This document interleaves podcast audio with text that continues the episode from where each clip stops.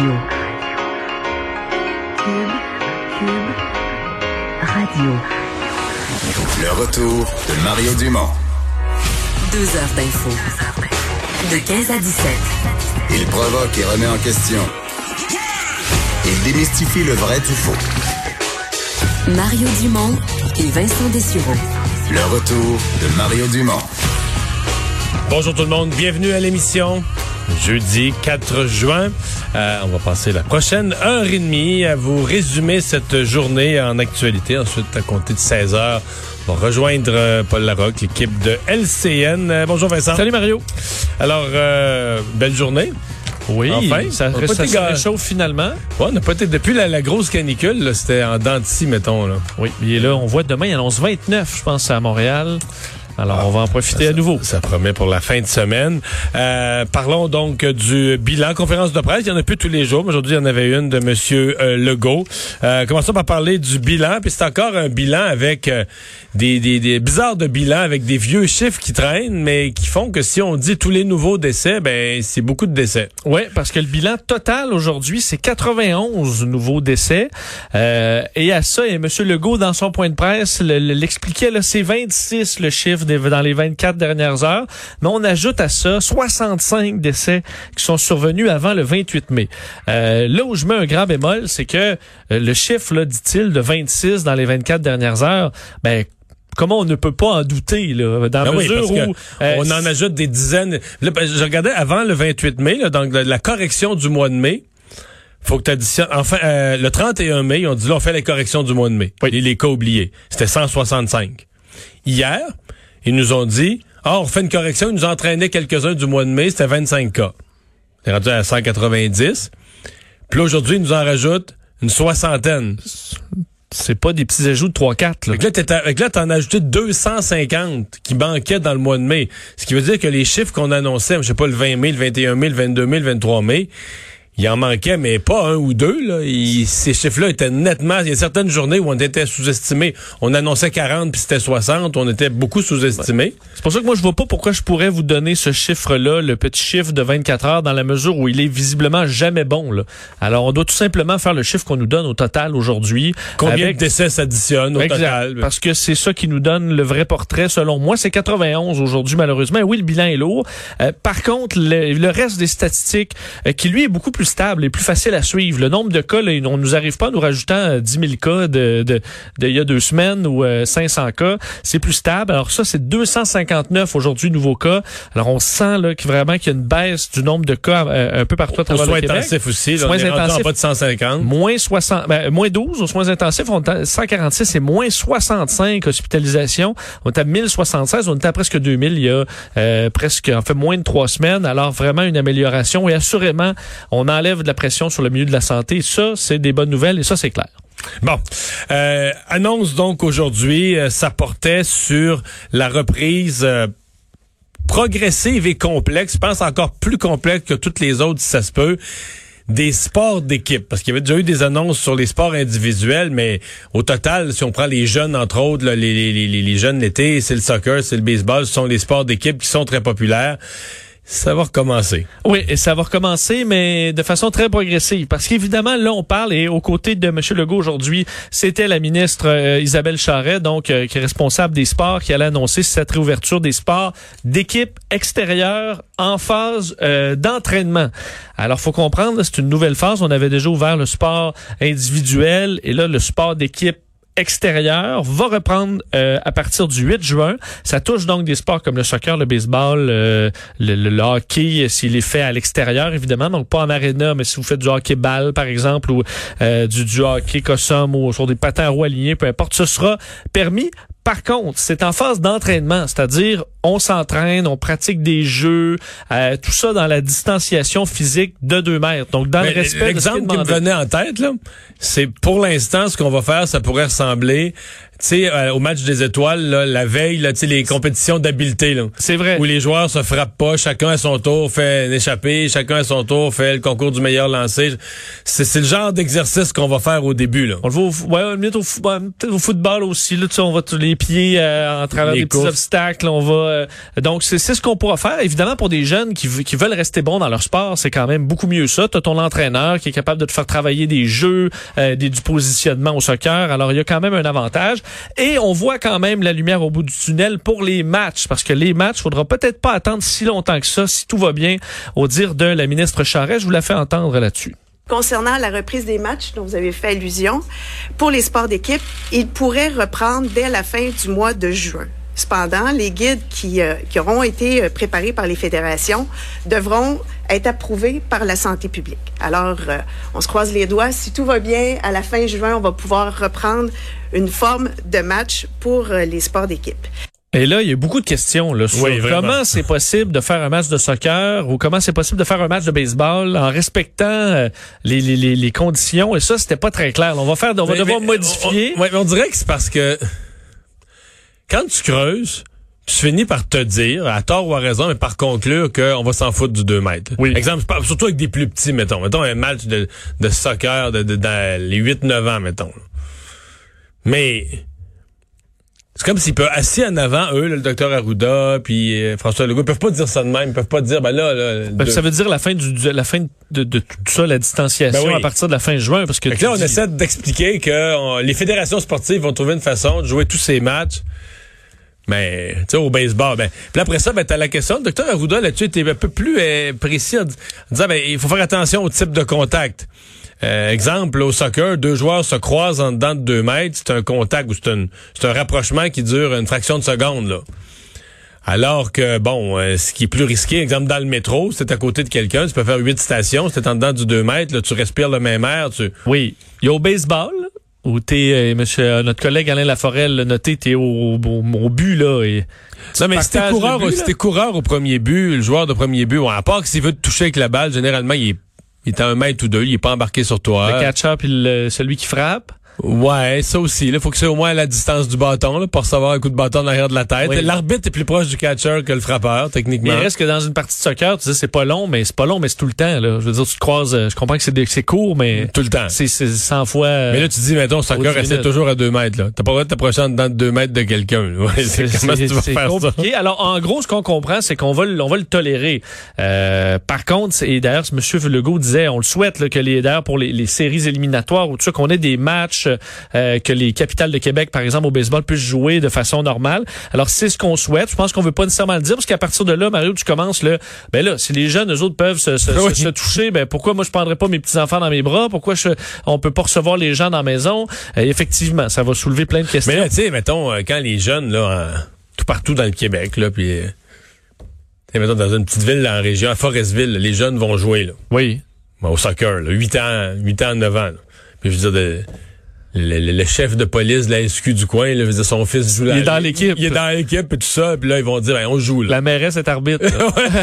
mais non, mais tu sais, comme c'est qui le shérif euh, de la santé publique là Si personne n'a peur, s'il n'y a plus de maladie dans la région, si personne est vraiment inquiet pour la santé des enfants, à la limite dans le public, les parents vont peut-être respecter la distanciation. Là. Moi, mon feeling, c'est que ça va jouer au soccer. Ben, ils vont jouer au soccer, puis il y a juste personne, personne qui va le savoir. Moi, que le docteur Arruda a une caméra cachée dans le poteau de téléphone. Non, mais tu comprends? en vacances dans le coin. Là. ouais. Tu sais j'essaie de voir dans, dans la vie des gens, dans la pratique, partout sur le territoire. Bon, s'ouvre également un euh, sport extérieur de groupe. Donc, par exemple, des cours, euh, des entraînements euh, privés par petits groupes, du yoga à l'extérieur, tout ça, ce sera également à partir du 8 juin. et les piscines privées qui seront ouvertes à partir du 8 juin. Piscine privée, c'est pas votre piscine à la maison. On parle de piscine, par exemple, dans un camping privé, ce genre de des condos, beaucoup de condos qui ont des piscines extérieures. Effectivement. Alors ça, ça pourra également ouvrir le 8 juin. Un petit peu plus de chlore. Ou d'eau salée euh, ou de sel, oui, effectivement. Euh, et euh, M. Legault avait quand même plusieurs points en rafale dans ce point de presse-là. D'un, il sent un relâchement à Montréal. Sans relâchement, il faut dire au Québec, mais ce qui l'inquiète, c'est à Montréal. Relâchement des mesures, relâchement du masque, on le voit aussi nous-mêmes. Ben ben ça avait monté très vite, l'utilisation du masque à Montréal, et ça a rebaissé très vite aussi. Je pense que les gens ont dit, bon, le monde ne le porte pas je le porterai pas. Ou, euh, effectivement, on sent ça. Ça inquiète M. Legault. Euh, parlait des tests, 12 500 tests là, euh, hier. Mais, mais là-dessus, Mettons, là, il y, a- il y a vraiment un gros message. C'est peut-être la météo, certains experts disent la chaleur, mais il y a une baisse du nombre de cas. Mais mettons, prenons l'exemple du masque. Tout à près, beaucoup de monde en ont ou s'en sont procurés. ou- Tu sais, mettons que tu annonçais qu'en septembre, là, euh, tout à coup, le 100 nouveaux cas, 300 nouveaux cas, 500 nouveaux cas. Euh, là, ça refait le bulletin de nouvelles à la une. puis C'est pas trop long. euh. peut-être que les gens se réadapteraient. Peut-être qu'on est comme plus près. Les gens, tu sais, seraient, seraient pas comparables avec ce qu'on a vécu en mars. Les gens seraient pas pris les culottes à terre. Les gens seraient peut-être prêts. Parce qu'on comprends que là, je te dis 250 cas aujourd'hui de plus. Si je te dis 800 demain, là, tout une grande partie des Montréalais remettraient leur masque dans Ben ouais, peut-être journée. une journée tout seul, on va trouver ça bizarre, mais si, si on sent vraiment que wow, la vague est repartie, je pense que les gens vont savoir ça. Puis en très peu de jours, les masques vont réapparaître. Là. Mais là, le relâchement que M. Legault a décrit, on le sent. T'sais, on le sent clairement.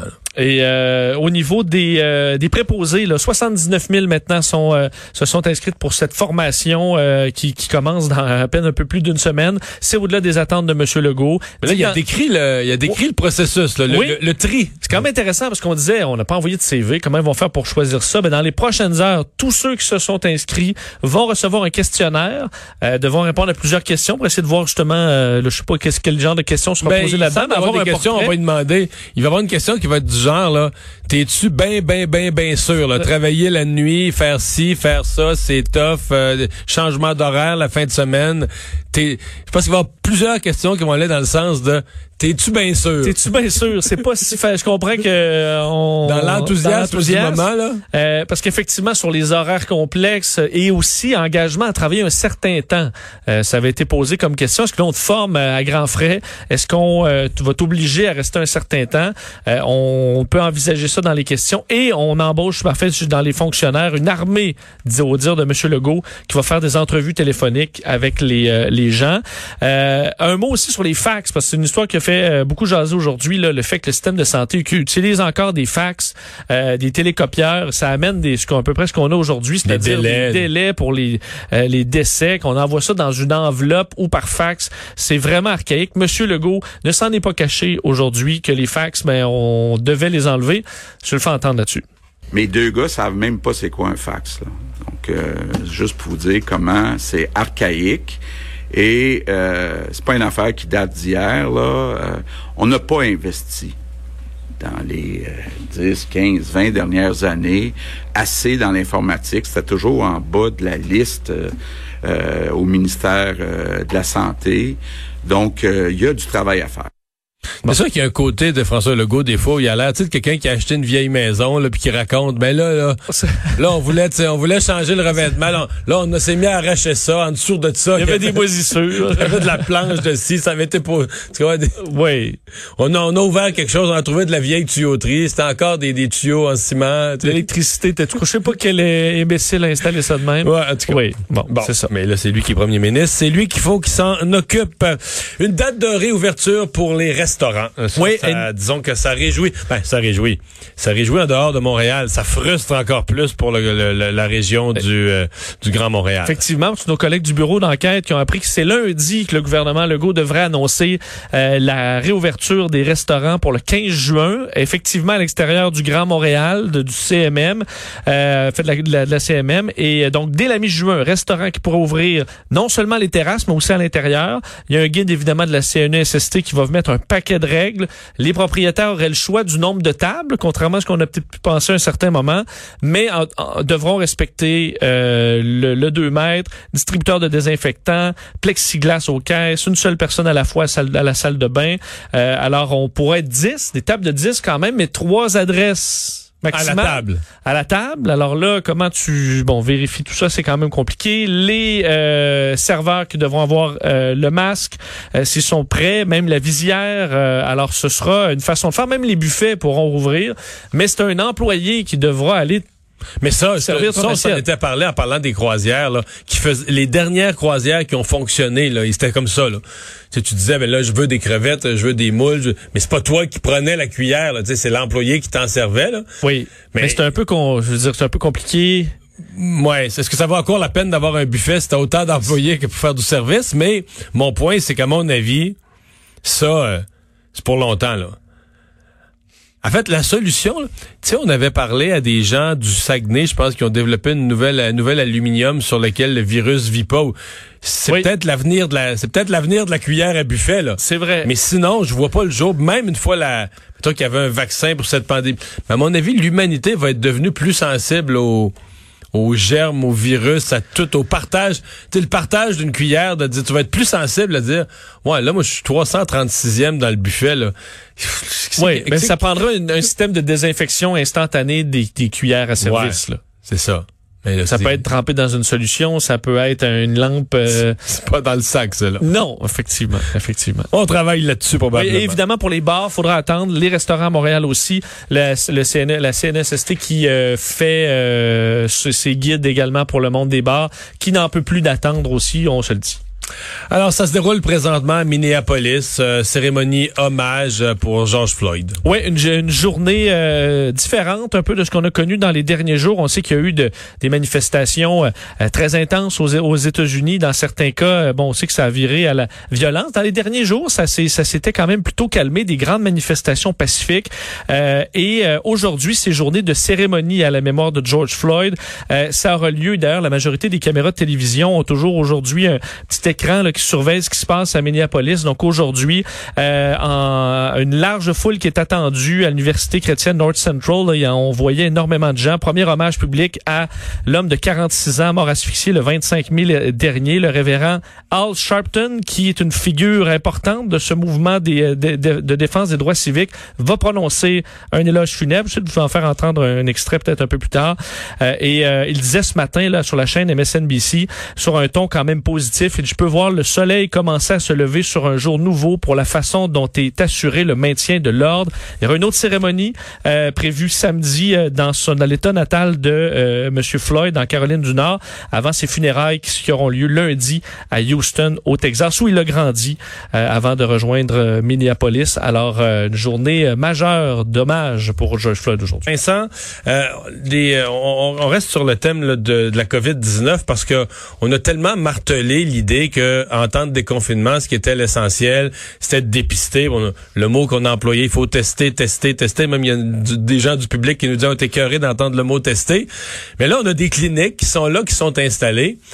Et puis tout à coup, c'est vraiment tranquille. Là. Oui, on n'est pas capable d'a- d'atteindre le 14 000. là. Ça, c'est clair, qui était le, le souhait de M. Mais là, c'est plus un manque de personnel, c'est plus un manque de, de réactifs, c'est un manque de, de personnes à se Oui. faire tester. Un manque de personnes qui euh, qui pose problème selon euh, selon certains, de sorte qu'on pourrait même euh, voir la fermeture de certaines cliniques de dépistage, qui peut être vu comme une bonne nouvelle, mais pas tant que ça selon euh, bon certains experts, entre autres la coordinatrice au CIUS euh, du euh, de l'est de l'île de Montréal, parce qu'un des euh, tests, fait, des, des cliniques qui est en cause, c'est euh, la clinique qu'on retrouve au quartier Saint-Michel, euh, où le nombre de tests de dépistage a, a baissé beaucoup par jour là, depuis quelques jours. Et Nathalie Rochon, la coordonnatrice, qui dit j'ai l'impression qu'on ne rejoint pas les populations que l'on voudrait voir se faire dépister. Elles ne sont pas présentes. On n'a pas une réponse positive à l'invitation qu'on leur fait en étant en proximité. Ça donne faussement l'image que la pandémie est terminée. Ça n'est pas du tout le cas. Le message ne passe pas bien. Des actions doivent être mises en place. Pour nous, c'est un signe d'alarme.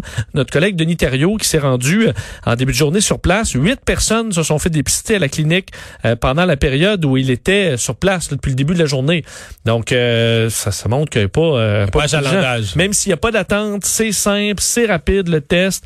Alors, on, euh, on s'en inquiète. Mais en même temps, dire, si les gens sont malades, ont des symptômes, est-ce qu'on pense vraiment qu'il y a des gens avec des symptômes qui vont pas se faire tester? Ben, c'est ce qu'on peut quand même croire. Euh, Monsieur Arruda, dans le point de presse, a dit là, va falloir aller chercher là, euh, les gens, là, donc être plus actif un peu plutôt que passif pour que les gens que viennent à nous. Si la maladie est vraiment en recul, euh, peut-être qu'il y en a vraiment moins aussi, je sais pas. Mais Je pense qu'on s'inquiète de certaines éclosions par endroit où on dit OK, il faut que les gens de cette zone-là viennent se faire tester, mais on passe le message Hey, la clinique est pas loin, venez, mais les gens viennent pas. Alors est-ce qu'on va aller cogner aux portes carrément? On pourrait peut-être s'y attendre dans les euh, prochains jours. Et euh, ben ce, ce ralentissement de la propagation qui est reconnu là, au, au niveau canadien par euh, les nouveaux modèles. M. Trudeau ce matin, il les avait promis, ils ont été présentés ce midi, euh, les espèces de nouveaux modèles de projection sur les nombres de cas et de décès. Oui, nouvelle modélisation de l'évolution de la pandémie qui montre que ça va mieux. Euh, Monsieur Trudeau l'avait dit ce matin. Euh, c'est la propagation qui ralenti, c'est positif. Par contre, on doit demeurer très prudent au dire du premier ministre. Euh, les chiffres qu'on a dévoilés donc à la santé publique du Canada, on évalue présentement 6300 euh, 7400 à peu près d'essais au Canada et on prévoit d'ici le 15 juin, vous dire qu'on n'a pas fait des longues des modélisations 11 lointaines, jours, là. on est le 4, là. On évalue entre 7700 décès et 9400. Euh, alors Mais on- 9400, je vois pas comment. À moins qu'il y ait des, à moins qu'il y ait une boîte de fax, une pile de fax perdue quelque part de, de vieux cas, mais dire, présentement, il y a l'Ontario qui a une petite recrudescence, par exemple. Au Québec, le nombre de décès quotidiens semble avoir quand même baissé.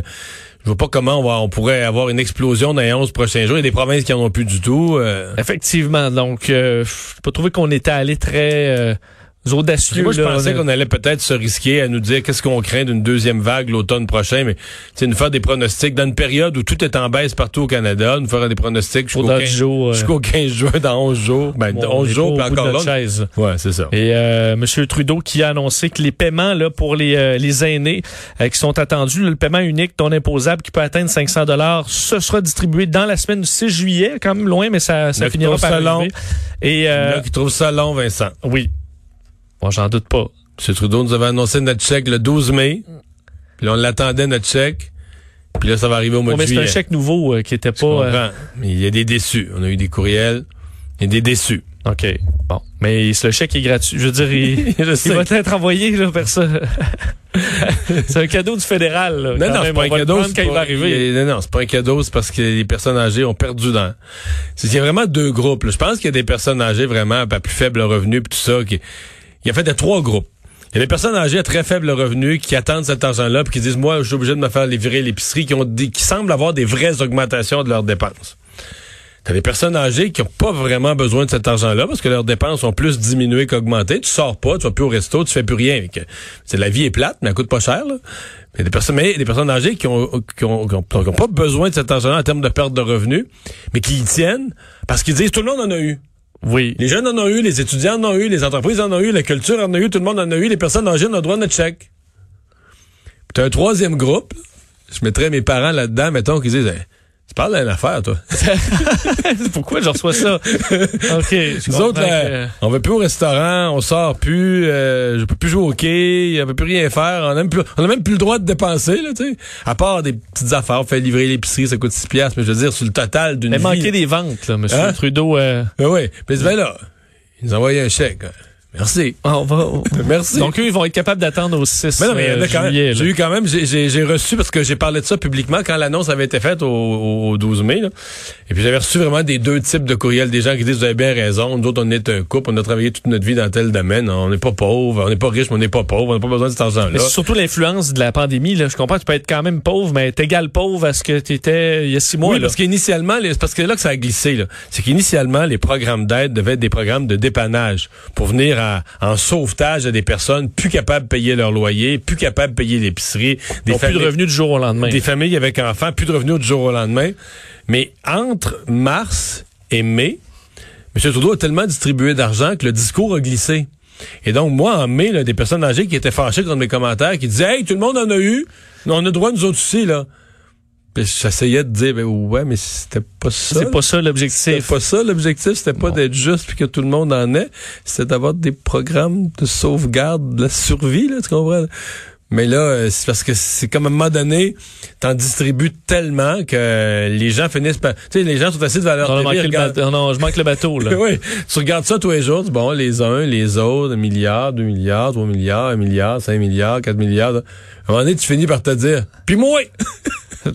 Effectivement. Euh, et, que, euh, bon. et, et pour M. Trudeau, c'était un, un de ses points de presse euh, les plus longs et malaisants là, parce qu'il a vraiment pas répondu à de nombreuses Là, c'est que questions. là, les journalistes l'ont amené à interpréter son si interpréter son silence. Mais en même temps, si t'as fait un silence pour rien dire, si t'interprètes ton silence, tu te tires dans le pied par rapport à ton silence, je veux dire, c'est sûr qu'il allait pas répondre. là. Oui, mais euh, des questions même sur les CHSLD, là, les militaires, est-ce qu'on les enlève ou pas, euh, c'était des Il a non-réponses. répondu à ça.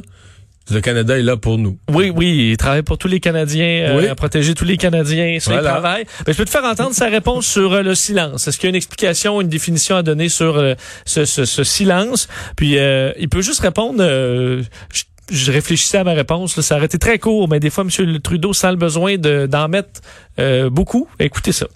Je pense que tout le monde regarde la situation euh, de ce qui se passe aux États-Unis avec beaucoup de préoccupation et d'inquiétude. Euh, et nous allons continuer euh, et de suivre ce qui se passe aux États-Unis, mais aussi de regarder euh, ce qu'on peut faire et ce qu'on doit faire ici chez nous. Les Canadiens qui vivent la discrimination euh, tous les jours euh, nous euh, doivent euh, voir un gouvernement qui est là pour répondre aux défis auxquels ils font face et, et euh, doivent travailler euh, et, et nous, nous devons tous travailler pour être de meilleurs alliés. C'est ce que nous allons faire. Bon, Voilà. va faire ça. Ben oui, c'est bien entendu. Bien dit. Hey, merci beaucoup Vincent. Merci. On s'arrête pour la pause.